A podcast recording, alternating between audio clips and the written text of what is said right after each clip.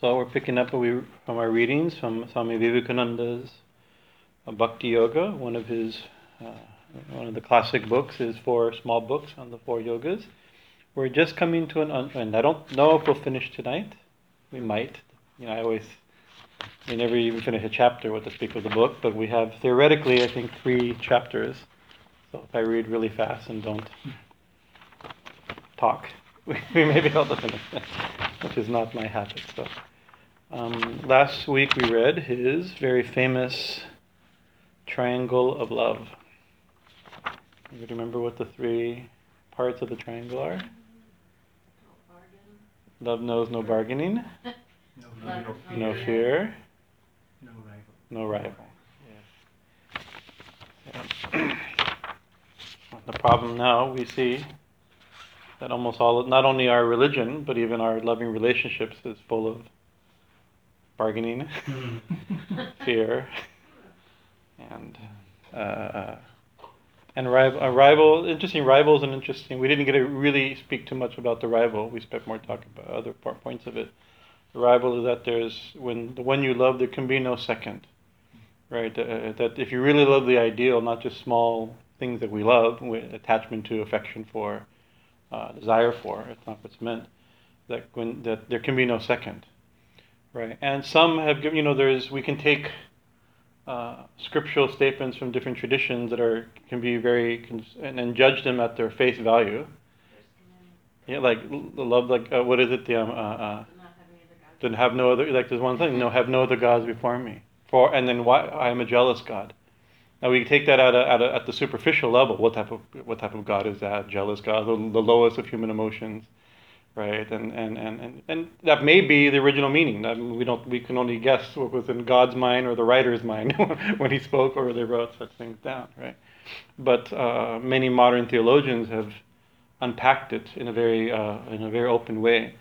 That no God before me means that that our love should go only to God, right? And it's an all or nothing type of thing. But Swamiji is not even saying that. It's not that we should, nothing else should take the place of God. When we love God, nothing can take the place of God. There's only when real love, Para Bhakti, develops, there can be nothing else, right? So it's not even you shouldn't. You can't. That's another thing. That love knows no. Not that love shouldn't have a rival. Love has no rival. There's nothing beyond the nothing. Nothing can take its place.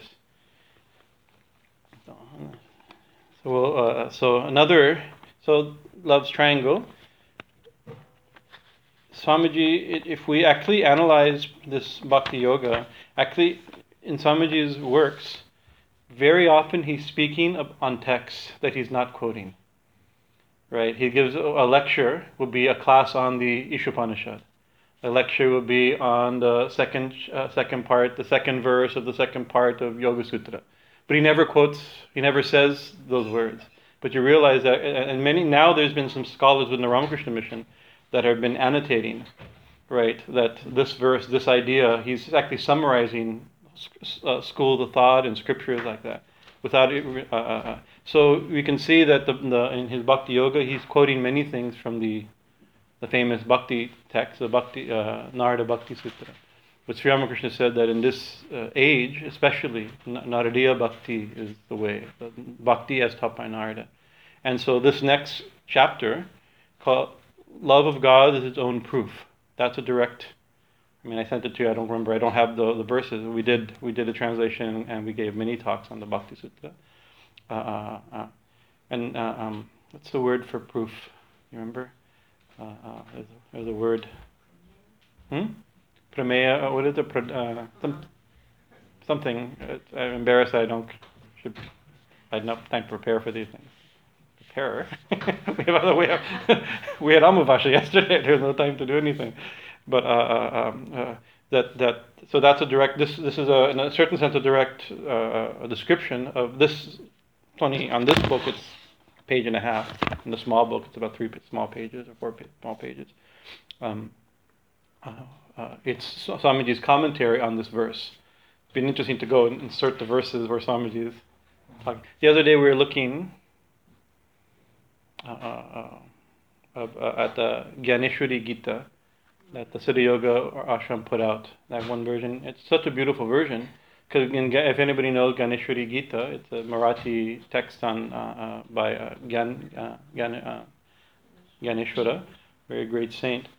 And the whole commentary is actually him speaking, re-speaking the Gita. So like, it's just, oh Arjuna, don't you know this? Don't you know this? Don't you know this? Right?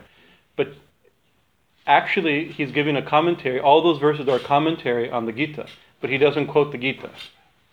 Right? He rephrases it in this form as commentary.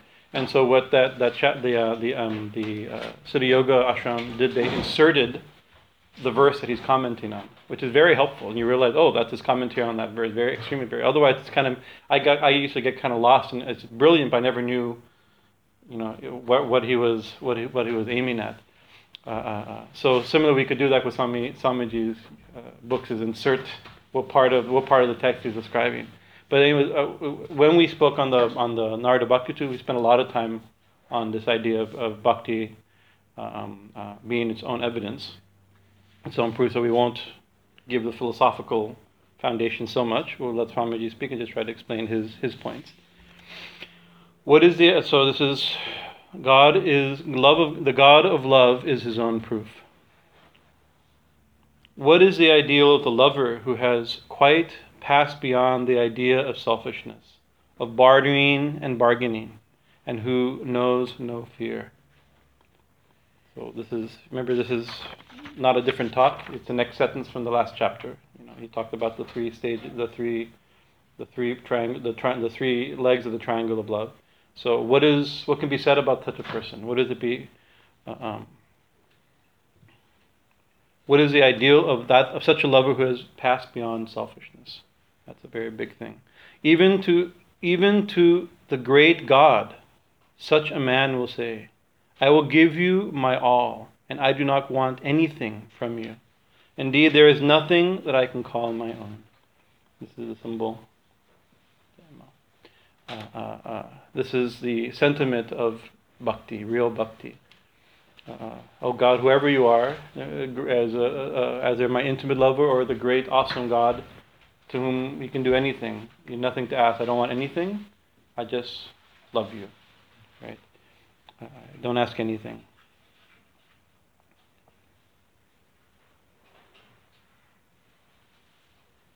When a man has acquired this conviction, his ideal becomes one of perfect love, one of perfect fearlessness, born of love.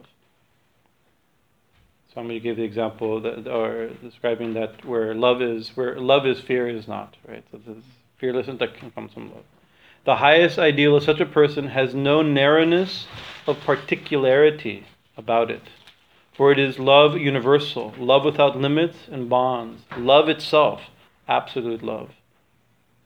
This grand idea of the religion of love is worshipped and loved absolutely as such without the aid of any symbols or suggestions. Now, Swamiji is not criticizing temples. Sometimes it sounds like Swamiji can also very much easily criticize temples and images and beliefs and dogmas and ideas of God, but he's saying, in this book itself, he gave them all their proper importance as stages or as ways of thinking about things we can't think about. But he's at this level of bhakti we here call Para Bhakti. This is beyond. Pada means beyond, right? So we think of our definition of bhakti or love, it's not that. Pada means it's not that. So any definition we come, it's not that. So we say, oh, I love God. What do you mean by God? Oh, God's my mother. It's not that. That's not what we're talking about. Or God's my father. Even the next chapter we'll talk about these very sweet relationships with God, right? But Pada Bhakti is beyond even any concept. Not that a lover of God won't go to a temple, right? But the one, Ma's not just here. Of course, we start, God's not just here. God's everywhere, right? And sometimes we foolishly say, oh, since God's everywhere, I won't go to a temple, Right? Well, that's complete foolishness. It means because God's everywhere, we won't see him anywhere, or see her anywhere. That's foolishness. But when you actually see him everywhere, or see her everywhere, when that's your actual experience, not a belief or a conviction, but an actual experience, then when you're in a temple, wonderful. When you're not in a temple, wonderful. Right? You can't forget, you cannot not think. This great ideal, the religion of love, is worshipped and loved absolutely as such, without the aid of any symbol or suggestions. This is the highest form of Para Bhakti, the worship of such an all-comprehending ideal as the ideal. All the other forms of bhakti are only stages on the way to reach it. All our failures and all our successes in following the religion of love are on the road to the realization of this one ideal, Para Bhakti. Object after object is taken up, and the inner ideal is successively projected on them, all. And all such external objects are found inadequate as expressions of the ever-expanding inner ideal, and are naturally rejected one after another. So we take one object after another, not just like an object like a statue or a symbol, but an object of a mental idea or some idea of God, and we take object after object, and we present and we project on it the infinite ideal that we're of God, and try to love it. But in each one of them, that ideal will never. That's also we can put. Obviously, we're not going to stand here in front of Mons and talk against idol worship and deity worship, right? Right. But the Bible says, "Create no graven image." You know. So once again, a very liberal trained interpretation of even these verses is this idea is that whatever any image, any idea, not just physical image, any mental image, any cultural image, any intellectual image, emotional image, and we project the infinite qualities on it and try to worship it. But at a certain stage, we realize it's lacking. It doesn't fit, right? I don't want to jump. There's a beautiful on the next page. One of my favorite lines is on Vivekananda, and that actually, in a certain sense, the infinite is trying. Not only are we trying to put our love for the infinite into a limited object, right? And therefore we'll find that never fully satisfying. As we progress, we will find out that, and one after another, we'll replace it with some larger and more sublime, more subtle and more sublime, until the images, not images, but the mental images and mental constructions fall away, are transcended one after another, right? But maybe even this is, creation itself is that. Is the infinite self trying to manifest in imperfect, limited forms. It's not only us trying to find it in the limited forms, but limited forms are itself the revelations of that. Somebody will say something like that momentarily. At last, the aspirant begins to think that it is vain to try to realize the ideal in external objects, that all external objects are nothing when compared to the ideal itself. And in the course of time, he acquires the power of realizing the highest and most generalized abstract ideal, entirely as an abstraction that is to him quite alive and real. When the devotee has reached this point, he is no longer impelled to ask whether God can be demonstrated or not, whether he is omnipotent and omniscient or not. To him, he is only the God of love. He is the highest ideal of love, and that is sufficient for all his purposes. When the devotee reaches this point, he does not have to, the question whether that God can be proved, or not is irrelevant. Actually, in Swami's his commentary on the Raja Yoga section, I forget what verse he's commenting, one of the early verses he's commenting on. He also states that the idea that maybe some people, I know you have a degree in religion. Unfortunately, I also have a degree in religion, right? And so, which we spend a lot of time arguing for the arguments for and against God's existence. We have the argument from you have the argument of design. So many arguments that are put, like if the world shows design, there has to be a designer, there has to be a prime mover, a first cause, an uncaused first cause. There's all these I have to admit I like this stuff. So, I studied these things. It's fascinating. But it's just out of mental hobby. You got to do something. And this didn't require math also. That was another benefit of studying this in school. But Swami Vivekananda says actually so many people, not only intellectual but in religion also, they're arguing for, trying to prove God's existence, trying to convince people of God's existence, trying to convince themselves of God's existence. Now it's entered the political sphere and what you put in textbooks and what teachers can teach and not teach, trying to force what you teach to controversy and all the different things that have come up trying to establish this. But Swami Vivekananda says actually, but to an actual knower of Brahman, to a knower of God, that they never try to give all these arguments for God's existence. And you ask, well, how do you know God? Well, does God exist? Of course He exists. But how do you know He exists? I know. No. What's the? Can you give it? It's gotten to a point we were discussing the other day that really in modern. Forgive me. It's been 20 years since I've really engaged these philosophical arguments, right? But it comes. I tell you right now, it comes down to a little tiny propeller on a one-celled creature, right? that proves God exists. That's because it's come down to this, right? Maybe you've seen there's a tiny little microorganism, that's tail has a little propeller tail. That the argument is that in the amount of time that biological life has existed, it's impossible for that to have evolved on its own. This is the argument, right? So the argument, really at present, right, all religion and science and religion is on a little propeller of a little one cell, you know. But this is to use this to argue with Sri Ramakrishna would be quite silly, right?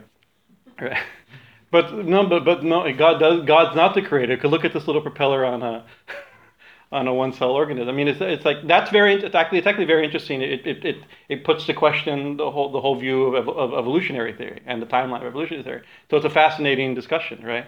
But the sides that put a lot of value into this one argument. I think it's interesting that religion, science, and religion is based upon this one little bit of evidence, argument. But no yogi or no realized people, they don't speak like this, right? They speak from their own experiences, and they can't argue the experience. Well, Sri Ramakrishna gave an example. He says that using his wonderful style of talking, he says that a little girl goes to his older sister, and says, "What's marriage relationships like between you and your husband?" Right? He says, and she says, I cannot explain it to you. When you're older, when you get married, you'll know. That's Ramakrishna's way of describing religion. In the beginning, how can you, at an improper age, that experience is not possible. Not appropriate also, and not possible also. Right? When you're older, arrangements will be made, and you'll also know what the experience is like. So this is what the yogi said, that your own, when you have your own experience, then you'll know. Sometimes out of compassion, such people who have this knowledge will try to share it with you. Oh, it's so wonderful, right? But that's almost all they can say about it. It's very wonderful, encouraging you. Right? And so it's a knowledge not based. Love. So in the Bhakti Sutta, love of God itself is described as its own proof. Here it says the God of love is His own proof. It's just saying it in a different way, right? Let's continue here. Let's see. He as love is self-evident and requires no proof to demonstrate the existence of the beloved to the lover.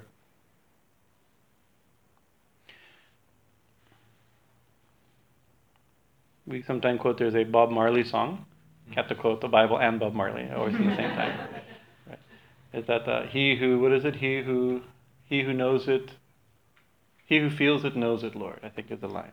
Right, the same thing is that the knowledge of God comes from its own realization, but it's interesting because the argument for and against God's existence. If you talk to a bhakti yogi who's claiming, yes, I know God, right?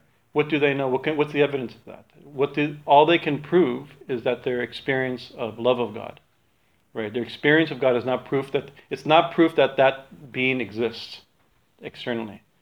It's proof that their love of God is its proof, right? The experience is the proof, not an object. And that's a problem, that we try to make God a provable object, right? There's whether, but Vedanta and all the systems, they say what's the characteristics of God or the qualities of God? They call it Satchitananda, right? Sat means existence, not something that exists. It's existence. You know, this microphone exists, maybe. It's even hard to prove the microphone. It's hard to prove the microphone exists, right? But existence, you can't. It's not a thing to exist, right? And the claim of those who claim to know the thing itself, or the existence itself, say that the only way to know it is to know it. That's also the second part, the chit part. Knowing it is, and then knowing it, its existence, is the third part, ananda, wonderful. He, as love, is self-evident. It requires no proofs to demonstrate the existence of the beloved to the lover. The magistrate gods of other forms of religion may require a good deal of proofs to prove them. I like that, the magistrate gods.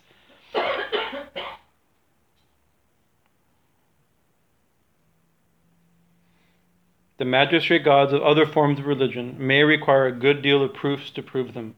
But the bhakta does not and cannot think of such gods at all. To him, God exists entirely as love. And then he quotes from the Brihadaranyaka Upanishad. None, O beloved, loves the husband for the husband's sake. I get the right verse? The right chapter. It's for the sake of the self, who is in the husband, that the husband is loved. None, O beloved, loves the wife for the wife's sake. The sake for the self, that the wife, who is in the wife, that the wife is loved. The one we're loving.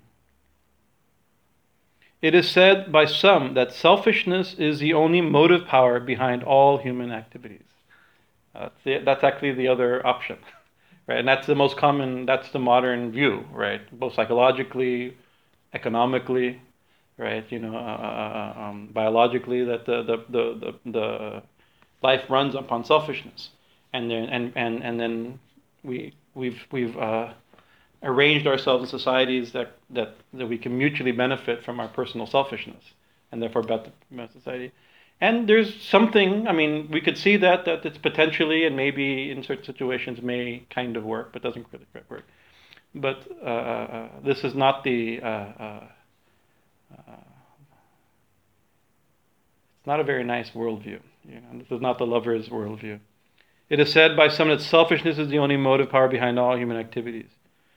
But Swamiji says, even that view that actually everything we do is only for our own benefit, is only self. We're all selfish beings trying to get pleasure and happiness and security and to propagate, right?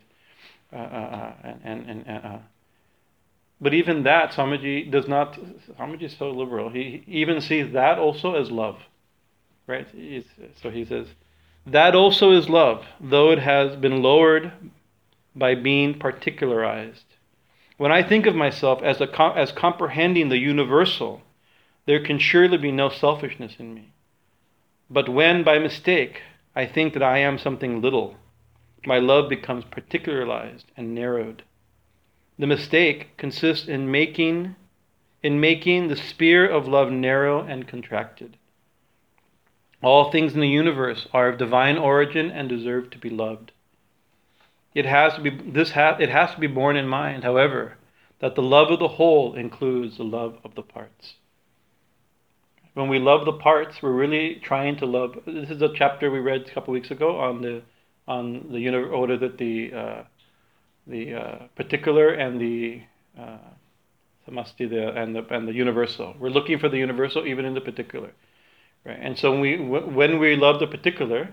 It's hard to talk, I mean, it's kind of abstract language, but this I'm just reading with something, this is a chapter we're on.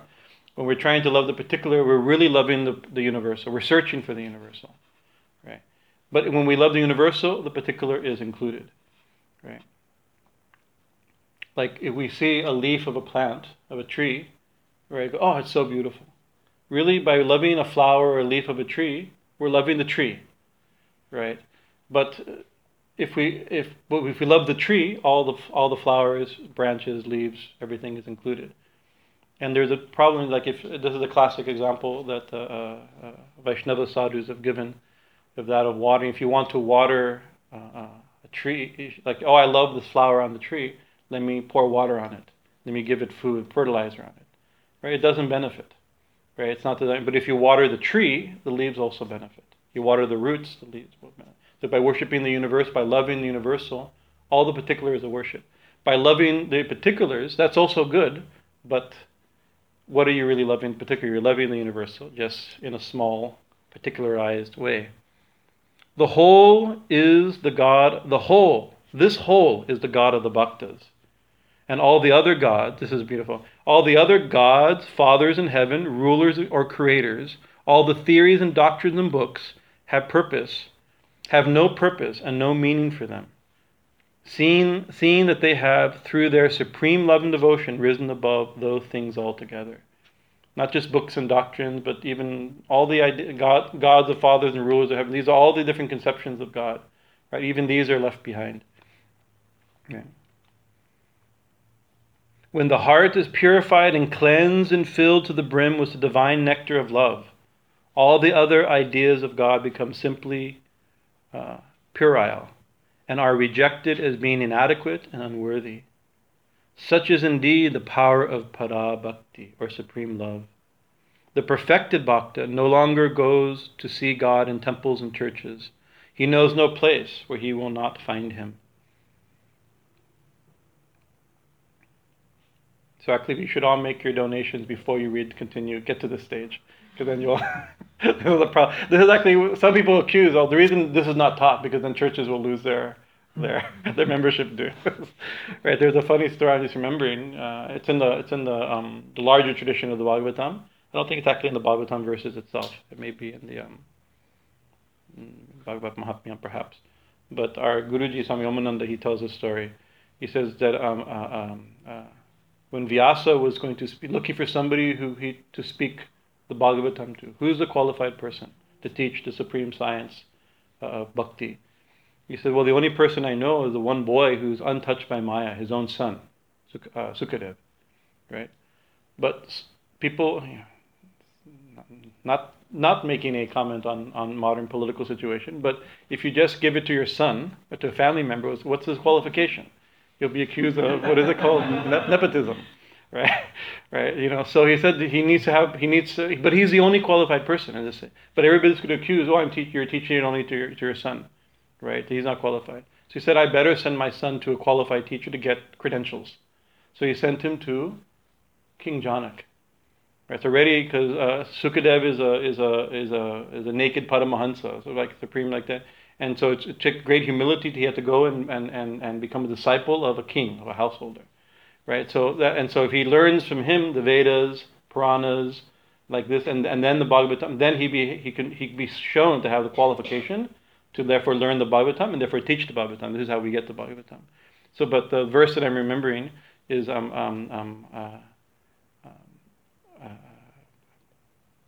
King Janaka says the tradition is after you learn this knowledge, then you give the Guru Dakshina, you give the dues to the Guru, and you go. But I want my Guru Dakshina first, right before you start. Because this is unusual. It's the scriptures state, it describes you. First you go at the end of the teaching, the Guru gives you blessings to live in this world, and you give your Dakshina and you leave, right? But he said, no. The problem when I teach you, right? I'll teach you this Para Bhakti, this Para Brahman, this highest knowledge, the higher knowledge, right? You'll see no distinction anywhere, right? Even between me and you. You'll see no distinction, right? And you won't think to pay my dues. So first pay, and then I'll teach you, like which is beyond guru and disciple, So just a little bit, sorry, it just came in my mind. When the heart is purified and cleansed and filled to the brim with the divine nectar of love, all other ideas of God simply become puerile and are rejected as being inadequate and unworthy. Such indeed is the power of Para Bhakti, supreme love. The perfected bhakta no longer goes to a church. Goes to see God in temples or churches. He knows no place where he will not find him. He finds him outside the temple as well as in the temple. He finds him in the wicked man's wickedness as well as in the saint's saintliness. Because he sees him already seated in glory in his own heart as the one almighty, inextinguishable light of love, which is ever shining and eternally present. This is described here as the But this is what's known as paramgati. This is the ultimate goal. That idea that we not only could we see God, we try to see God in a holy place. Can we see God in an unholy place? Actually, no, because unholy places don't exist.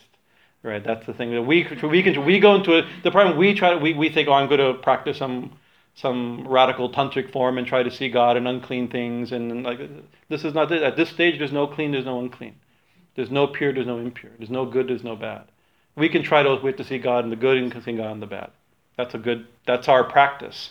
Taking this as an ideal, how do we see it? Okay, this is not the same thing. When you see, this is, we quoted last week from Rabia when he was asked, "Do you love God?" Yes. "Do you hate the devil?" No.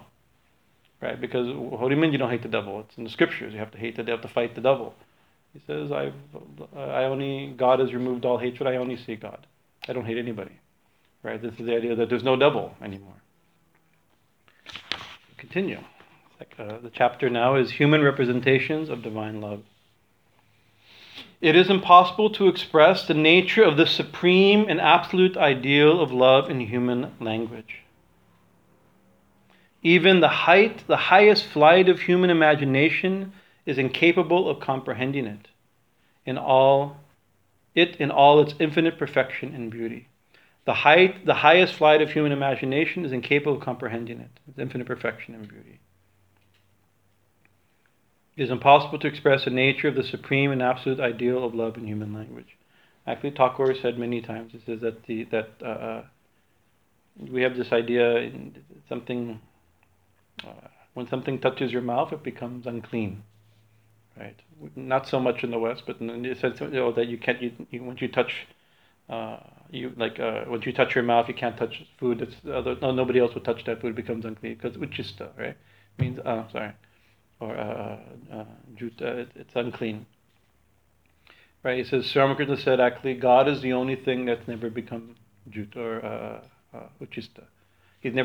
God has never touched anybody's lips, right? The highest expressions and realizations and experiences and emotions of love has never been polluted.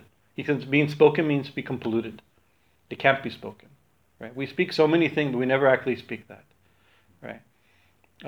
And then there's a beautiful, a little bit related, a beautiful passage by Swami Vivekananda, where he's talking about his own guru, about Sri Ramakrishna, and he says, it's like I feel disgusted with myself that I read books, right? I'm eating dirty leftover from other people's plates.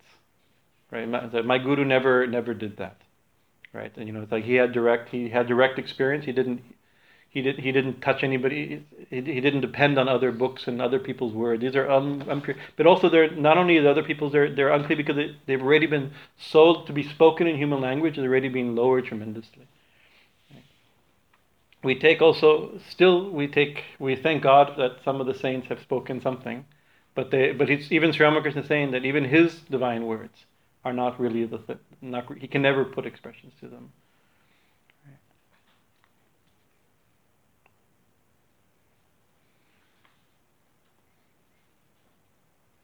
Even the highest fly of the human imagination is capable of comprehending it in all its infinite perfection and beauty. Nevertheless, the followers of the religion of love in its higher and lower forms in all countries have all along had to use an adequate human language in all its varied forms, and had to made it typify this inexpressible divine love. Thank God the saints of all religions, of this religion of love, the true religion of love, they've used, although impossible to speak in human language, they've used human language. And by using human language, they also use, like, examples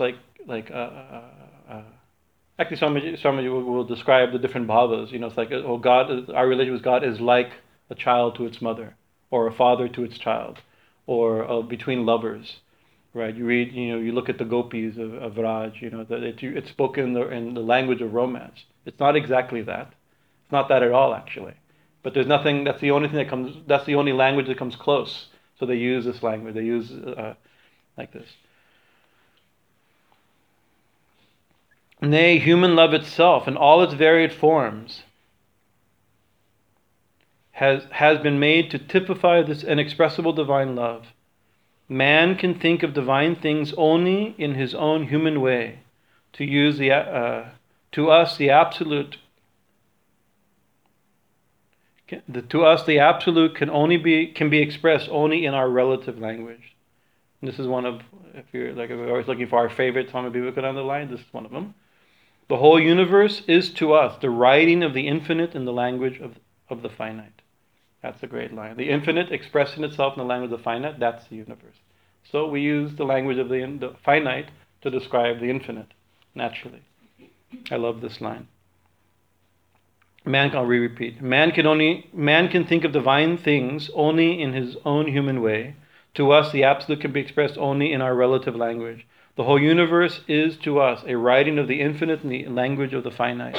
Therefore, bhaktas make use, in relation to God and His worship, through love, of all the common terms associated with the common love of humanity. Some of the great writers on Para Bhakti have tried to understand and experience this divine love in a number of different ways. So now Swamiji is going to describe what's called the Panchabhavas. These are the five, in the Vaishnava tradition especially, they describe these are five primary relationships we have with God. And there is a great examples of these relationships. And some people have only primarily one relationship. This is their relationship with God. But no relationship, like I have a relationship with one of you, but it's not just that. Right, so our relationship always makes our relationship with God even more mixed. These are extremely limited ways of speaking, but they work. The lowest form, and also the idea of lower and higher, they are stratified. But if one in one of these bhavas, of these sentiments, realizes God, it's not lower or higher. It's. But you'll see what's meant by lower and higher here. But the lowest form in which this love is appreciated is that which is called peaceful, or Shanta, Shanta Bhava. When a man worships God without the fire of love in him, without its madness in his brain, when his love is just the calm, commonplace love, a little higher than mere forms and ceremonies and symbols, but not at all characterized by the madness of intensely active love, it is said to be Shanta, peaceful. So that's interesting. So, last sentence here. We see some people in the world who like to move on slowly, and others who come and go like the whirlwind. The Shanta Bhava is calm, peaceful, and gentle. So sometimes the example that's given of Shanta Bhava is like the rishis. Right, living in the forest, right, and in gentle, calm contemplation of the absolute, right, beholding with their mind flowing towards God, but in just this in a peaceful way, not a turbulent way, right, right, emotionally mature way, right, a calm, gentle, right. So, but if somebody tells you, I hope your life is calm and gentle, you never have any passionate longing and stirring and conflict in your heart, that's a curse, not a blessing, right? But sometimes it's still great, but it's not. You can see, but some people, that's their nature. That's they're not. And actually, and all this drama, it's like the people. People go. They go to church. They pray. They think of God. They feel great satisfaction in the faith of their religion and nourishment from their tradition. And there's somebody else with the same religion in the church down the street where they're shouting and speaking in tongues and picking up serpents. That's also, that's incredible. It's not Shanta Bhava. It's its own Bhava. I don't know exactly, but it's a Shanta Bhava, not Shanta Bhava. Right. The next higher type is that of Dasya Bhava. It comes when a man thinks that he is a servant of the Lord. The attainment of the faithful servant to the master is his ideal, the servant of God. So the one that's given, O Lord, you are the master, I am your servant. I simply want to serve. Right.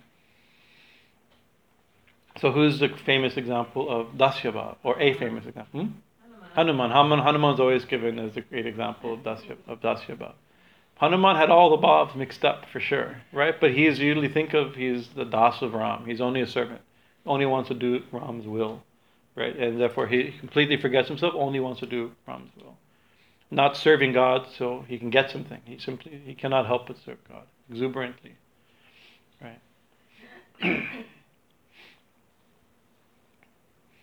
Actually, you see, this is the Dasya Bhava can correct a major mistake, right? Manartha, some knot in the heart. Our knot in the heart is the ego wants to be served. We want to be in the center. We want to be in control. We think we're in control. We think everybody should serve us and do what we want, and love us and adore us. You're popular, lots of likes, shares. Like, I'm pretty sure 1,000 people will watch this video before I'm finished. You know, we want everybody to, you know. So this is the idea of wanting to be in the center. But even that has the real, because the self is the center of everything, but not the way we think, right? It's polluted right now, right? And so Dasya Bhava changes it. Not, what is it? Not I, but thou. What does Chakra say? Naham, naham, to whom, to whom. Right? Not I, but thou, thou. Then Chakra gives a very strange story about a cow. We won't go over the beating of the cow and the leather. It's the whole thing where a cow starts saying, I, and eventually it's through many, many levels of suffering. Eventually, I won't go through the graphic details, sacred cows, right? It becomes leather, its leather becomes a drum, and the drum gets being used at a temple going, to whom, I, and its suffering ends. I'm not telling the full story. It's an elaborate story, right? But how it goes from we say I, we suffer. Eventually we say you, then suffering ends, right? So that's a major. It's very useful because it's also true, right? We're not the center. We want to be the center, but we're not really the center. Our center is the center. That's the problem. So it's even that is based upon reality, but. The I and the ego are not, the real I and the ego are not always the same thing. The ego wants to be worshipped. So Dasya. And so Sri Ramakrishna also went through this Dasya stage, or not stage, he went through the sadhana of the Dasya Bhava. It says that under one of his gurus, we don't always think of him as one, we always think of the guru as Totapuri or Tantric guru, but one of his guru was Jatadhari. He was a Vaishnava Baba, Bairagi.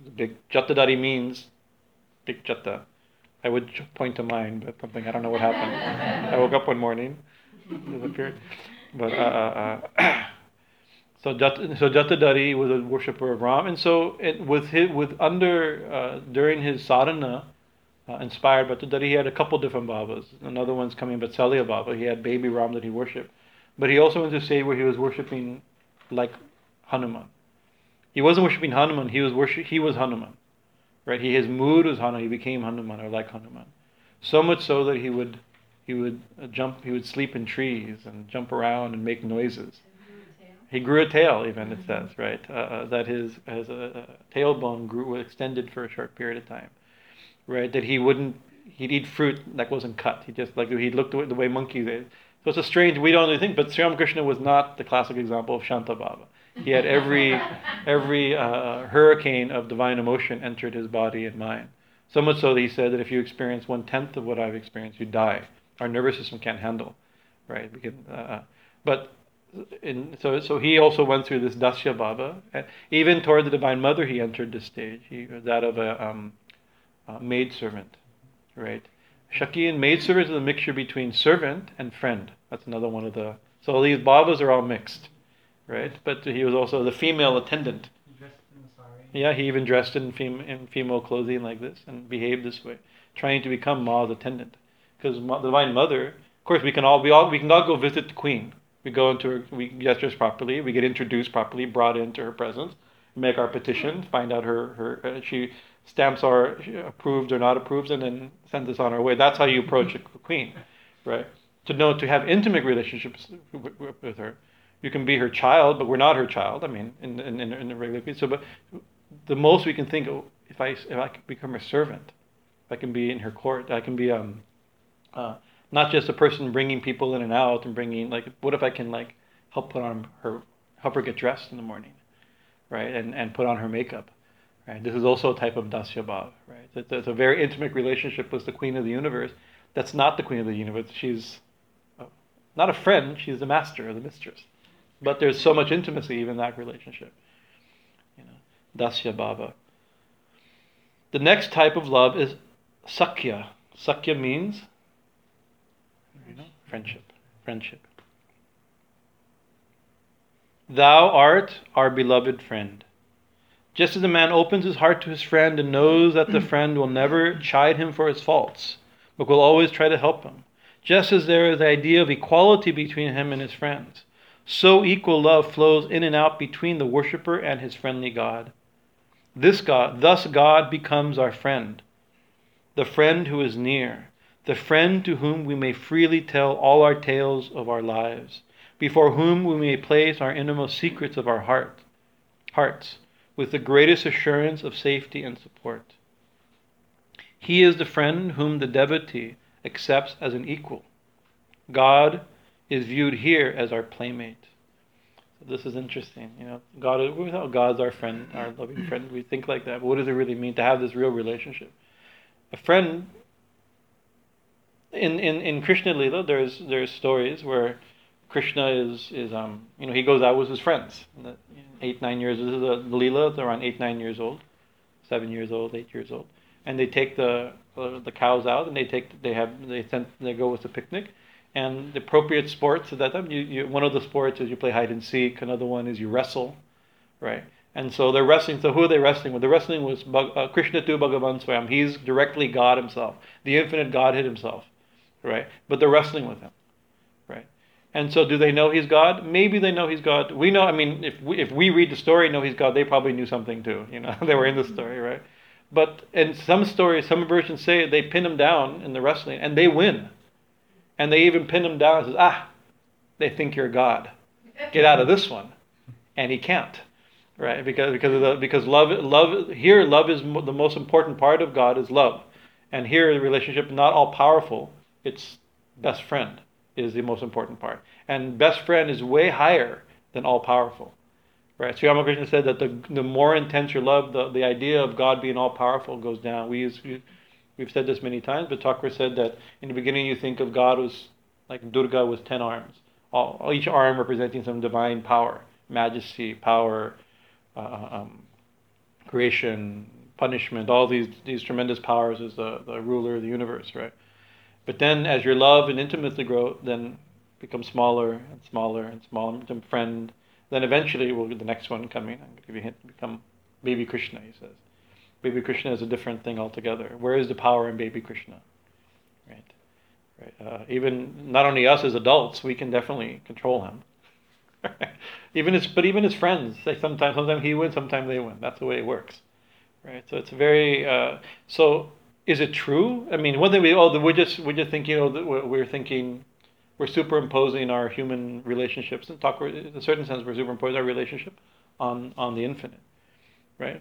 Or the infinite is our friend. This is more true than the idea that he's all powerful and we're his infinitesimal sparks meant to have some service or relationship like this. This is actually closer to the reality of love. If love is the reality of God, this is a higher form of love, right? Where it's not based upon. Once again, love knows no fear, love knows no bargaining, love knows no equal. In Dasya, there could be fear, punishment from them. You can serve somebody out of fear, out of recognizing they're very powerful. There's a famous great sermon, or theological sermon in a Monty Python movie, right? So, and the sermon goes, "Oh God, I'm not getting it perfectly." Last week I talked about the sermon. What is it? Sinners in the hands of an angry God. This, and I'll do a new sermon. It says, "Oh God, gosh, you're huge." It's a great line.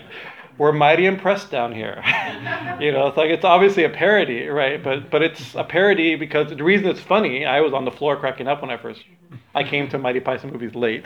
I have to admit, some people here had a higher birth. Because it's funny because that's so much of religion is couched like that. Gosh, you're huge. We're mighty impressed on here, right? That's religion, but it's true. God's huge and really impressive, right? That's a good first realization that there's something huge, and in comparison, we're really tiny and wow, right? And maybe a little scary. Maybe we ought to deal with it properly, right? But as love increases and more intimacy and fear goes down, affection increases, then like our friends, I remember one Swami told me, he's like, a friend is somebody you can inconvenience. That's why it's like, if you can come to their house without calling, knowing you're an inconvenience. That's like, that's the thing. It's like we knew we would never do that. Oh no, we should have to call, make sure they're okay, but actually that's what is this one Swami, maybe Ishtananda, when he first came from India, he's Ramakrishna Mission Swamiji, I think he's now in Florida perhaps, running the Florida Center, but I remember when he first came, we asked him, Swamiji, how do you find America? Do you find it different? Of course, America is a little different than India, right?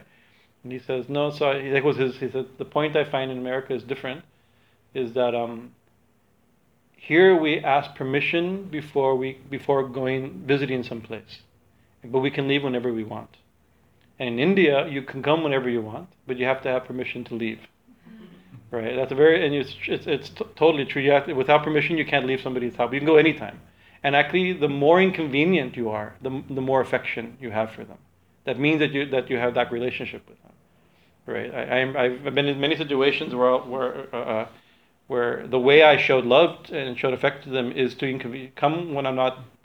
I've shown up as like, oh, you've come, like great, right? And immediately like, what can I get you? And then you ask for something that they don't have. They have to go out and get it. That actually shows affection, right? A level of relationship. We think we can't do that to God, right? But some of the great saints did that to God, right? This is a higher form, higher than in Swami Vivekananda's stratification. He's saying this is even higher than that of Dasya. We may well say that we are all playing in this universe, just as children play their games, just as the most glorious kings and emperors play their own games. So is the beloved Lord himself playing in this universe. He is perfect. He does not want anything. Why should he create? Activities with us is always for the fulfillment of a certain want, and want always presupposes imperfection. God is perfect. He has no wants. Why should he go on with this incessant work of creation? This is a big challenge in classical Advaita Vedanta. Like, okay, what about this creation? There is no creation. How could there be? Well, obviously the creation. No, there's no creation. There can't be creation because creation. Why would Brahman create? Right, because you do something because there's a lack, and therefore you create. You do something only because you find a lack, and there can be no lack in Brahman. You do it because you want to. There can be no desire in Brahman, right? Therefore, there's no creation. There, solved. Everybody can go. We can stop right here. Right? Yeah, we find a creation. So in Kashmir Shaivism, they gave a slightly different to the same point. They answered in the debates between Vedanta and Shaivism, which is also a non-dualistic school. But it's a tantric school of non-dualism. It says, no, actually, this is the desire to act or the impetus to act is not a fault, right? A child doesn't play because sometimes we act very often because out of selfish desire, out of need or boredom or lack, hunger, whatever it is, desire, right? But a child, he plays because he plays. It's his nature. It's intrinsic, right? And so they call that Shakti Swatantriya. Swatantriya means, now we in common language, Swatantriya means free will. That's how Swatantriya has been kind of modernly used, even in, don't take away your free will, we'd use the word Swatantriya. But Swatantriya is considered the primary Shakti, within that's primary. And from that, he just, out of his own nature, spontaneous nature, not out of lack of something. Right? So the only thing we have an example of that is playfulness. Even that may just be a human projection on something. There's no other way to explain it because in our relationships, in our experiences, it seems that it's that's the closest we get to a child playing or a bird singing, right? Maybe we know it's doing that in order to attract a mate. Maybe it's not. Maybe it's just out of the joy of singing. Who knows? Maybe it is pleasure. There's no lack. It's just. And so this Swatantriya Shakti, it said that that's the primary Shakti. That's the what they call Spanda, the first vibration within consciousness is Swatantriya Shakti, right? It's desire to. In the Vedas it says, I am one, let me become many, right? It's not, I am one and lonely, right? I need people to worship me and offer me coconuts at Kali Mandir, right? Therefore, let me create everything. It's not, I am one, because it's just its own nature, Part of being one is being many, right? That's the Ananda factor, right? Sat and Ananda requires, and Ananda is experiential. It needs something to experience. That's intrinsic to Sat and Chit. Within the one, there has to be many. There has to be creation. And we describe it as play. My Guruji had a small book, What is Life? Right? And he had 108. He used many other definitions, but Swami Paramananda edited down to 108. He chose the best 108, an auspicious number. And he gives all kinds of definitions. Life is this. Life is a search for the absolute. Life, But the one he liked, I think it starts, life is a play. That was his favorite, right? But if you push him on it, it's like, is life really a play? It's like, life is none of these things. Life is inconceivable. One of the definitions, life is inconceivable. One of the definitions, life is undefinable. Can't be known, right? But we think this is the closest we can get to it. This is the very, not only closest, it's sublime. It's so refined if we think about it, so joyful. Life is a play. Why should he go on with his incessant work of creation? What purpose could he have in view? The story of God's creating the world for some end or other that we imagine are good as stories, but not otherwise. It is all really sport. The universe is merely his play. The whole universe must, after all, be a big piece of pleasing fun to him. So this whole thing must be, otherwise why do it? It must be fun. That's why he's doing it.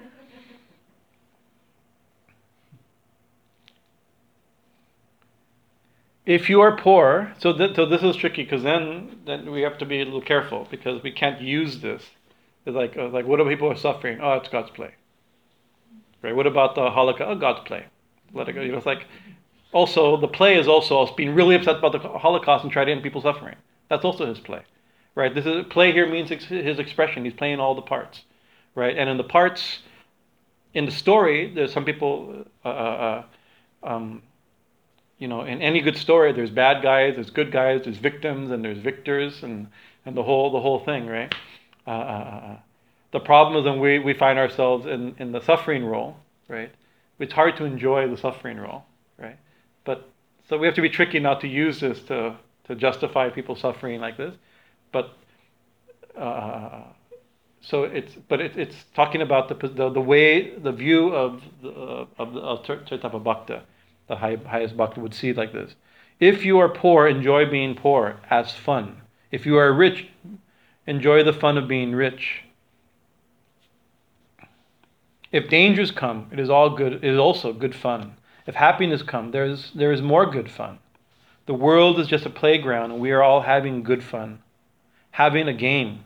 And God is playing with us all the while, and we are playing with Him. God is our eternal playmate. How beautiful he is playing. The play is finished when the cycle comes to an end. At Mahapralaya. There is rest for a short or longer time. Again, all comes out. There is rest for a shorter or longer time. Again, all comes out and play. This is the creation and destruction of the universe is all this play. Right? What is it? Swamiji, you sometimes quote Turiyananda, that scene with Swami Turiyananda, where Thakur sang or something about a song about this whole world is just a play of the Divine Mother. Didn't he say something like, yeah, but this play, her play is our death. Something like this. There's a line, he's like, it may be God's play, but I mean, for us it's like death. Like it's not fun. It's not always fun. And then Swami asked, but who are you? Right? So this is, we can only imagine what was the answer to that question. But who are you playing this? Who is the you that's suffering? Right. That's bigger question. It is only when you forget that it is all a play that you are, and that you are also helping in the play. It is only then that misery and sorrows come, that the heart becomes heavy and the world weighs upon you with tremendous power. But as soon as you give up your serious belief in the reality of the changing incident of the three minutes of life, and know it to be but a stage on which you are playing, helping him to play, at once misery ceases for you. He plays in every atom. He is playing when he is building up earths and suns and moons. He is playing with the human heart, with animals, with plants. We are his chessmen. He puts the chessmen on the board and shakes them up. He arranges us first in one way and then in another, and we consciously or unconsciously help in his play. And oh, bliss, we are his playmates. Quite a idea. Like this Ramakrishna, in some places, he this is a esoteric topics that Ramakrishna talked about. He said actually the Ramakrishna's words for this world, right, the relative world, the mundane world or the seemingly mundane world, he called it the Lila, right? And Lila means play, and usually Lila means like the Divi Lila, like Krishna playing with the gopis or in the heavenly realms like this. But actually, this world also he called the Lila, and we know that because when in the Katamrita, the first time it's used Lila, parentheses in English, it says what is it? Phenomenal world. He put not only he translates what Lila means in Bengali, he puts it in English. Lila equals phenomenal world, and he says, and then there's the Nitya. This is the absolute, right? So the eternal or the absolute. So that's that simple thing. So you have the absolute and then the phenomenal world. But even though that language for the phenomenal, the absolute, the Nitya, the eternal, beyond time, and the play within time, and the play within time, the language itself for the relative is play, right? And then we have the idea of the Nitya Lila. Nitya Lila is and usually we treat Nitya Lila as, so the Nitya is the eternal, and the Lila is the relative. The Nitya Lila is the play of the eternal, right, or the eternal play. So usually when we think, oh, somebody has entered Nitya Lila, meaning that when a saint has died, they've gone to the one they meditate, and they're meditating on Krishna and Radha and Krishna. They've gone to the realm of Radha. They've entered the Nitya Lila. That in the eternal world, the play goes on continuously. Right, Krishna, the Lord's always singing and dancing with his best friends in the absolute world, right? Not in, but sometimes so that's one way of using the Nitya Lila, that the eternal play is going on. But the Nitya Lila is also Chakra uses it as a realization in this world that the difference between the Lila, the relative manifestation, and the absolute we have to understand. But then at a stage of subtlety, we see that this world is the play of the absolute. Right, or what did the Swami, a very nice the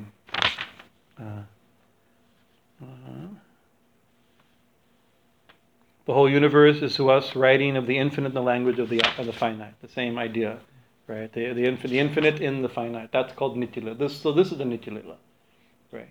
And you could say, but this world, Nitya means eternal, kind of means eternal, right? Nitya means eternal. What does eternal mean? Eternal means everlasting. Going on a long time. Eternal means all the time being done, right? Eternal also means beyond time. So that's all three meanings have to be understood by Nitya Lila. And what does it mean by eternal? So just the other day don't have time for this or not. We're studying in the Gita. This world is described as an upside down Ashwata tree, a banyan tree. And so I described, and it just gives a description. But it's interesting. And then it said, but this tree has to be cut down. Describe this tree. What its root? It said its roots are up above, and its branches and leaves down below. That's so strange. So it's obviously a symbolic tree, right? And its roots. What above means in Brahman. Its taproot is in Brahman. This whole thing. It means this whole root. That's tree of the phenomenal world, of the world of Maya, of Samsara, the Samsara tree, which Krishna says with a sharp axe of discrimination cut down, or detachment cut down, right? But its roots in Brahman. right? So it's like it's coming. It's the manifestation of Brahman. That's the version of the Gita. But then it's interesting. Shankaracharya gives an interesting gloss of a term in it. This term for banyan tree is Ashwata, right? You have banyan trees. The only person here has banyan trees is Gita. She grows banyan trees. Ashwata, I think, right? And so it says this Ashwata is described as eternal, Krishna says. The Ashwata tree, this world is described as an Ashwata tree that's eternal. Ashwata means not eternal. Right? So the uneternal, eternal tree. The very word is not eternal. And it's very interesting because the banyan tree, I saw the largest banyan tree in the world was Gita 26 years ago in Calcutta. What's that? Where all the plants are? Where you took me? The botanical garden. Botanical garden. Yes, right. It's one of the oldest trees. It's mentioned in Chinese literature. This tree, right? But it's gone, right? Because a banyan tree has this huge thing, and then it sends out other roots, right? And then the original tree burnt down years ago, maybe in a fire. But the other trees are still growing. So it seems to be eternal tree, although a tree is not eternal; it's going to die, right? But it seems to go on, right? That's another quality of the Maya of the world itself. It seems to be it's not eternal, it's not real, it's not lasting, yet it's eternal. It's always here, right? The material world never disappears, right? And no one says that. It says actually, we think of God, oh, God's a creator. There's no creation. There's never a time that things didn't exist. The world always existed. The world never stopped existing. Yet nothing exists, nothing lasts, right? For 1 second, nothing here lasts even 1 second. Yet it's always not lasting for 1 second, right? The world doesn't cease to exist. There's another aspect, another way of thinking of the Nitya Lila also, is that even though the world itself it's coming from that. It's only a manifestation of that. It's a Lila of the Nitya. But then this idea of God is playing. Right, and then we are also part of his play, right? We're chess pieces, but we're also playing consciously, right? We're conscious chess pieces, right? Because he didn't create just inanimate objects; he created animate objects, moving and unmoving. Achala, chalachala, right? The term in Sanskrit, right? Moving and unmoving beings. So we're not just statues or little clay figures.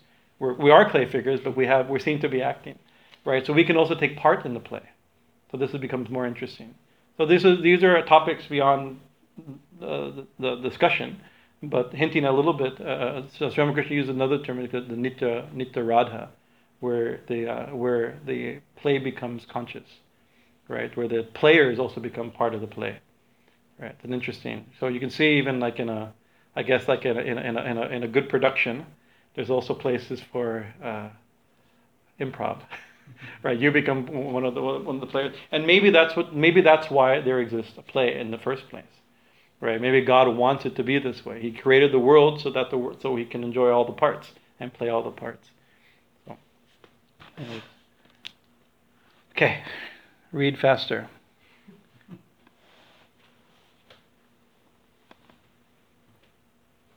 The next type of love is what is known as Vatsalya Bhava, loving God not as our father, but as our child. This may seem peculiar, but it is a discipline to enable us to detach all ideas of power from the concept of God. Real love knows no fear, right? So there can be no fear, right? All ideas of power and might and majesty, the Ashwarya, the majesty and glory of God. You know, we think God, oh God, you're huge. It's designed, this Bhava, we developed the Bhava to destroy this mistake. Right? It stops higher forms of love. The idea of power brings with it awe and reverence. There should be no awe in love. The ideas of reverence and obedience are necessary for the formation of character. But when character is formed, when the lover has tasted the calm, peaceful love, and tasted also the little of love's intense madness, then he need not talk more of ethics and discipline. The lover says he does not care to conceive of God as mighty, majestic and glorious, as the Lord of the universe, or as the God of gods.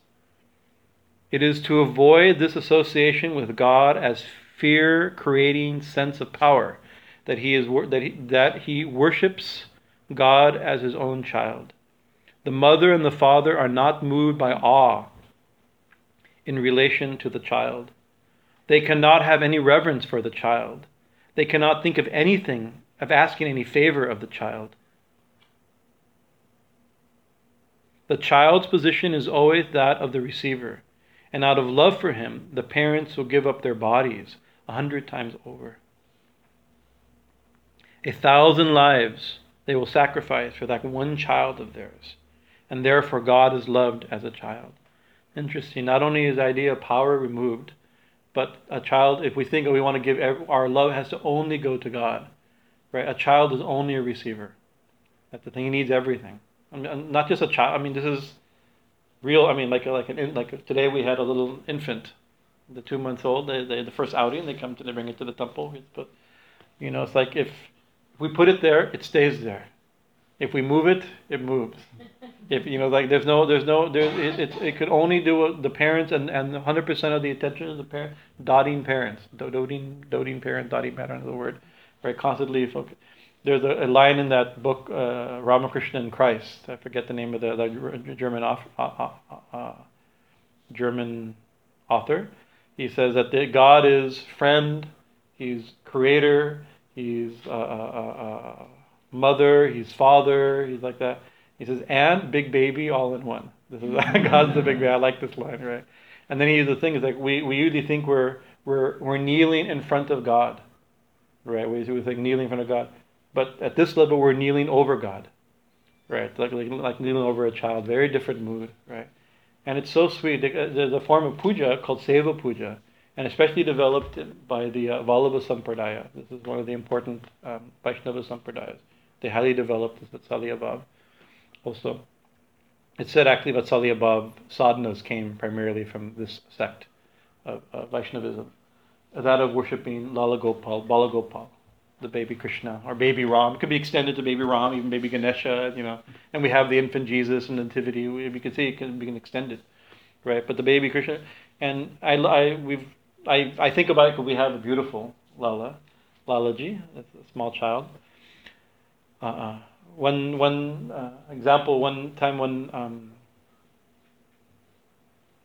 tell a story from Berkeley. What's that lady who went to her house? She's a great, very strong. She's a Vaishnava lady. I forget her name right now, but she's like Shakti. You know, there's certain. You know, these are like a leader in the Hindu community. She's a very powerful. And we went to her house for bhajans. We had a bhajan program, and their living room they had a nice picture of Radha Krishna, the gopis, and they offered some food. We sang bhajans for a couple hours, you know, and then she was going to feed us all as guests. And he said, I heard that she worships baby Krishna. That's her specialty. And I said, can we see baby Krishna? I want to see Lalaji. He goes, oh no, Swami, not possible. So it's 9:00.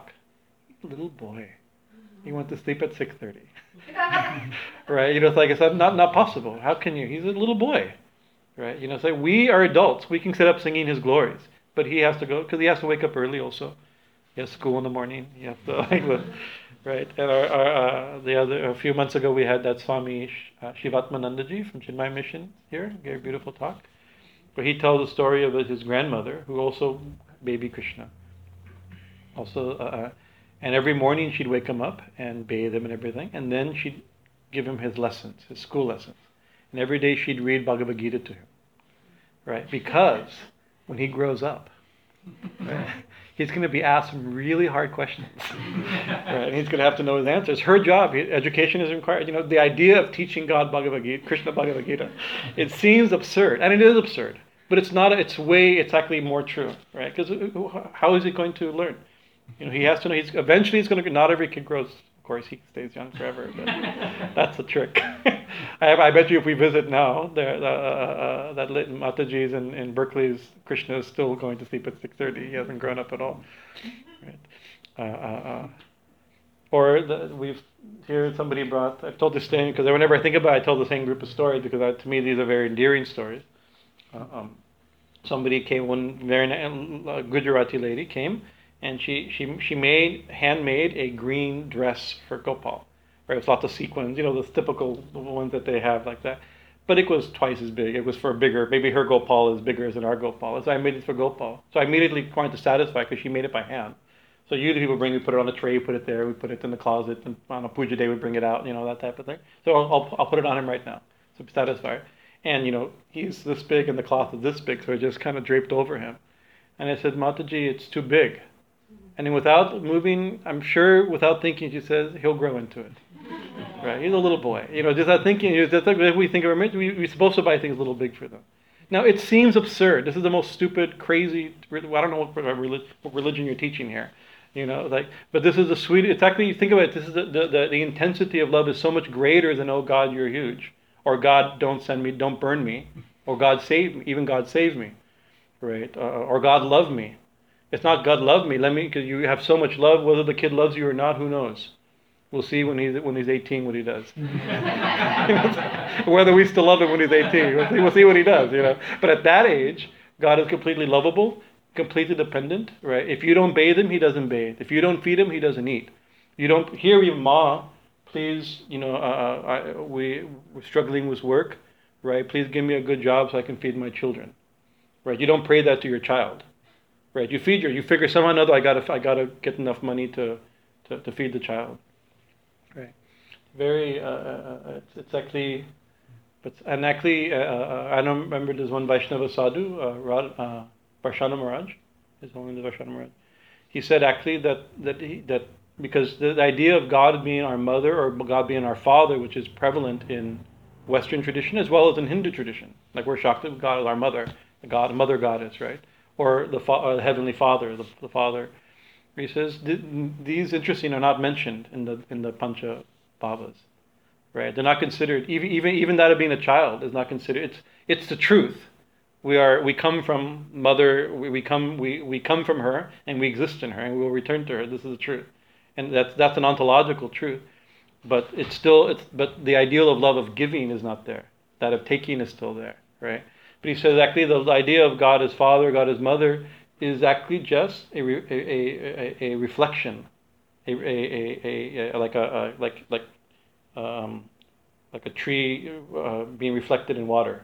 It looks the opposite, right? Reflection in the material world of this bhava. This is the real bhava. God's not our mother. We're God's mother, right? It reflected. We think, oh, God's our mother, right? It's like, and so this is an interesting idea. This is a reflection.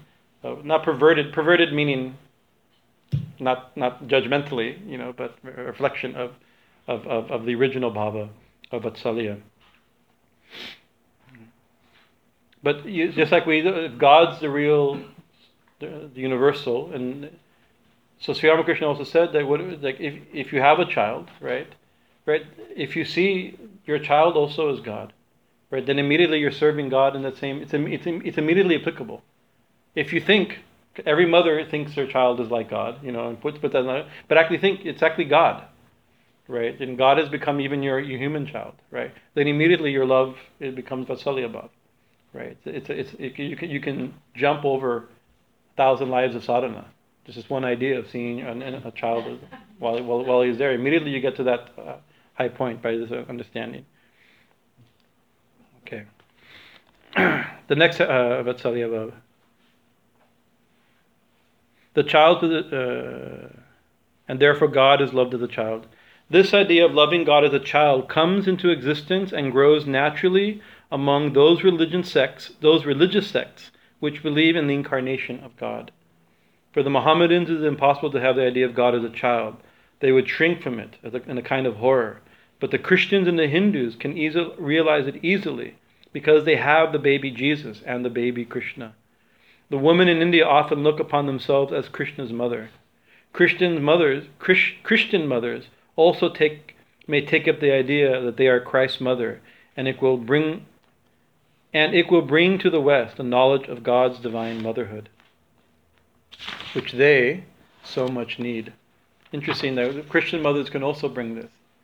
Right? We know that God is a child in Christianity, but we don't think of ourselves as Mary. Right? But if we develop the same idea that we know Krishna's mother is Yashoda or Devaki, two main mothers, right? But if we think we can become Krishna's mother, so we can also become Jesus' mother. And that will bring, he says, that will introduce the reflection of that, which is that of motherhood, that God is mother. Interesting. The reflection of that thing.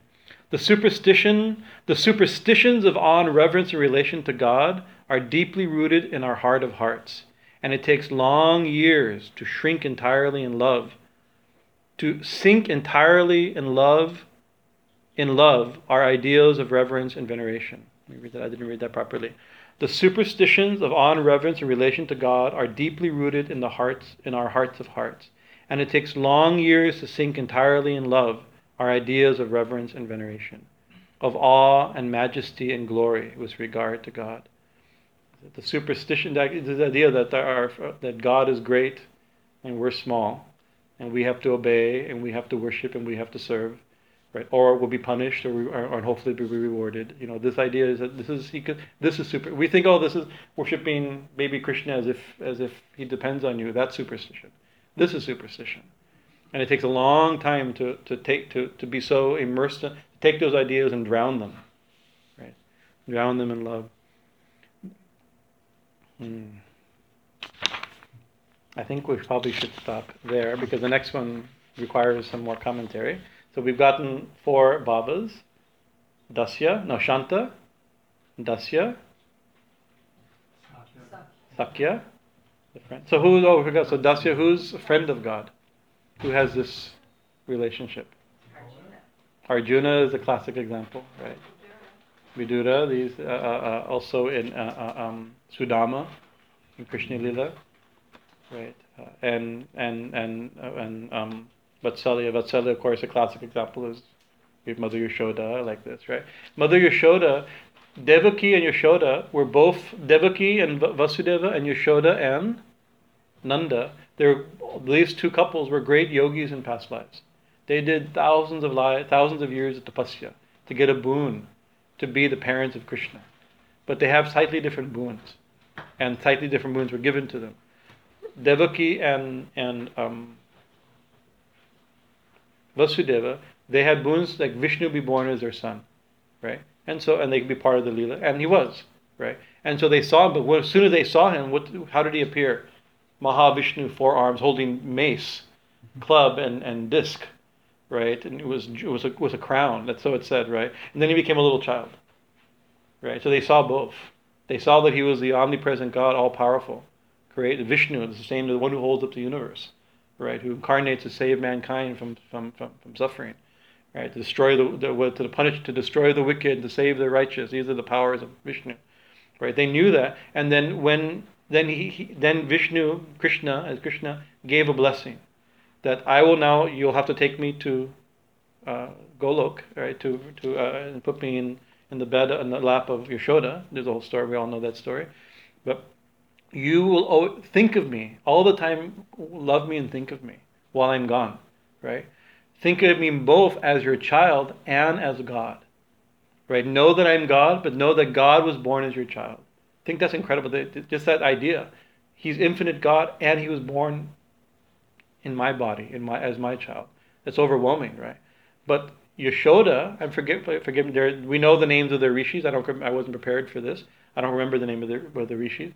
Yashoda and Nanda were also great yogis, standing on one foot for thousands of years. They got Vishnu, and they also prayed, "Be born as my child. Be born in my house. Let me raise you." It's like, but I ask a special boon that I never know your God. This is his special blessing. Right? They had a higher love in a certain sense. Krishna was with Devaki a few minutes, but all the time in her mind is the awesome power of this miracle of the infinite God taking flesh, became man and dwelt among us. The Word became flesh and dwelt among us. Incredible, right? Philosophically, theologically, emotionally, it's overwhelming. But Yashoda asked, "May I not know your God?" And you see many times. She sees that when we know the story, take that mud out of your like mother's job to keep mud out of the baby's mouth, right? Don't eat that. Pull the mud out and sees the universe. Not just the universe. She sees infinite universes, and within those infinite universes, she sees the earth And on that earth, she sees Yashoda taking mud out of opening Krishna's mouth, and within that mouth is another universe. You know, it gets, I mean, it's like, it's pretty trippy, you know, very cosmic, right? Right. And then she, but and what happens? Immediately she sees that, and immediately, like, it comes, she's back to sick, and stop eating dirt. Right? Immediately it's clouded again. That's his blessing, his yoga mind. She covered his mind, not because she was ignorant and couldn't hold the vision. Right? Arjuna, it says that he couldn't hold the vision. Right, that Yashoda could hold the vision. She, who knows what she had, what vision she had. She wanted this is a better vision, right? You know that, and so you think about Yashoda. We know in the story we're told we know the Krishna to Bhagavan. We know he's God, and therefore we have that God. We know these stories like this. But Yashoda, she didn't know God, and all the things that Krishna did were just things that kids do. He got into trouble. There was a near accident. A cart fell over. A bull. There was a problem with an animal. You know, there's all these giant. Which I don't know, not everything's bad. You know. Trees. I mean, there's these normal accidents, different diseases. We discussed in our talks in the Bhagavatam. We described like what Putna represents, what this represents. You know, and they're just regular childhood things, right? You know. So and actually, our child. I mean, when I was a child, I went through those things. We all went, and our children go through those things, right? And so, if we understand that, that's the highest love. Very interesting, right? And also God's playing all the parts. So even when your child's going through it, and we went through it, that was God going through this lila also. Is Krishna? It's special. We know he's directly God in a different way than we're directly God. We're also directly God, but not in the same, not as direct. Right?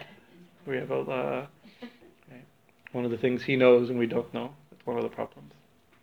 Anyway, so next week we'll read.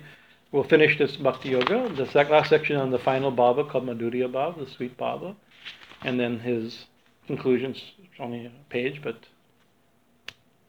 quite a page, had a punch. Well, thank you for your kind attention. We're only 3 minutes over, or actually 33 minutes over, but 3 minutes over.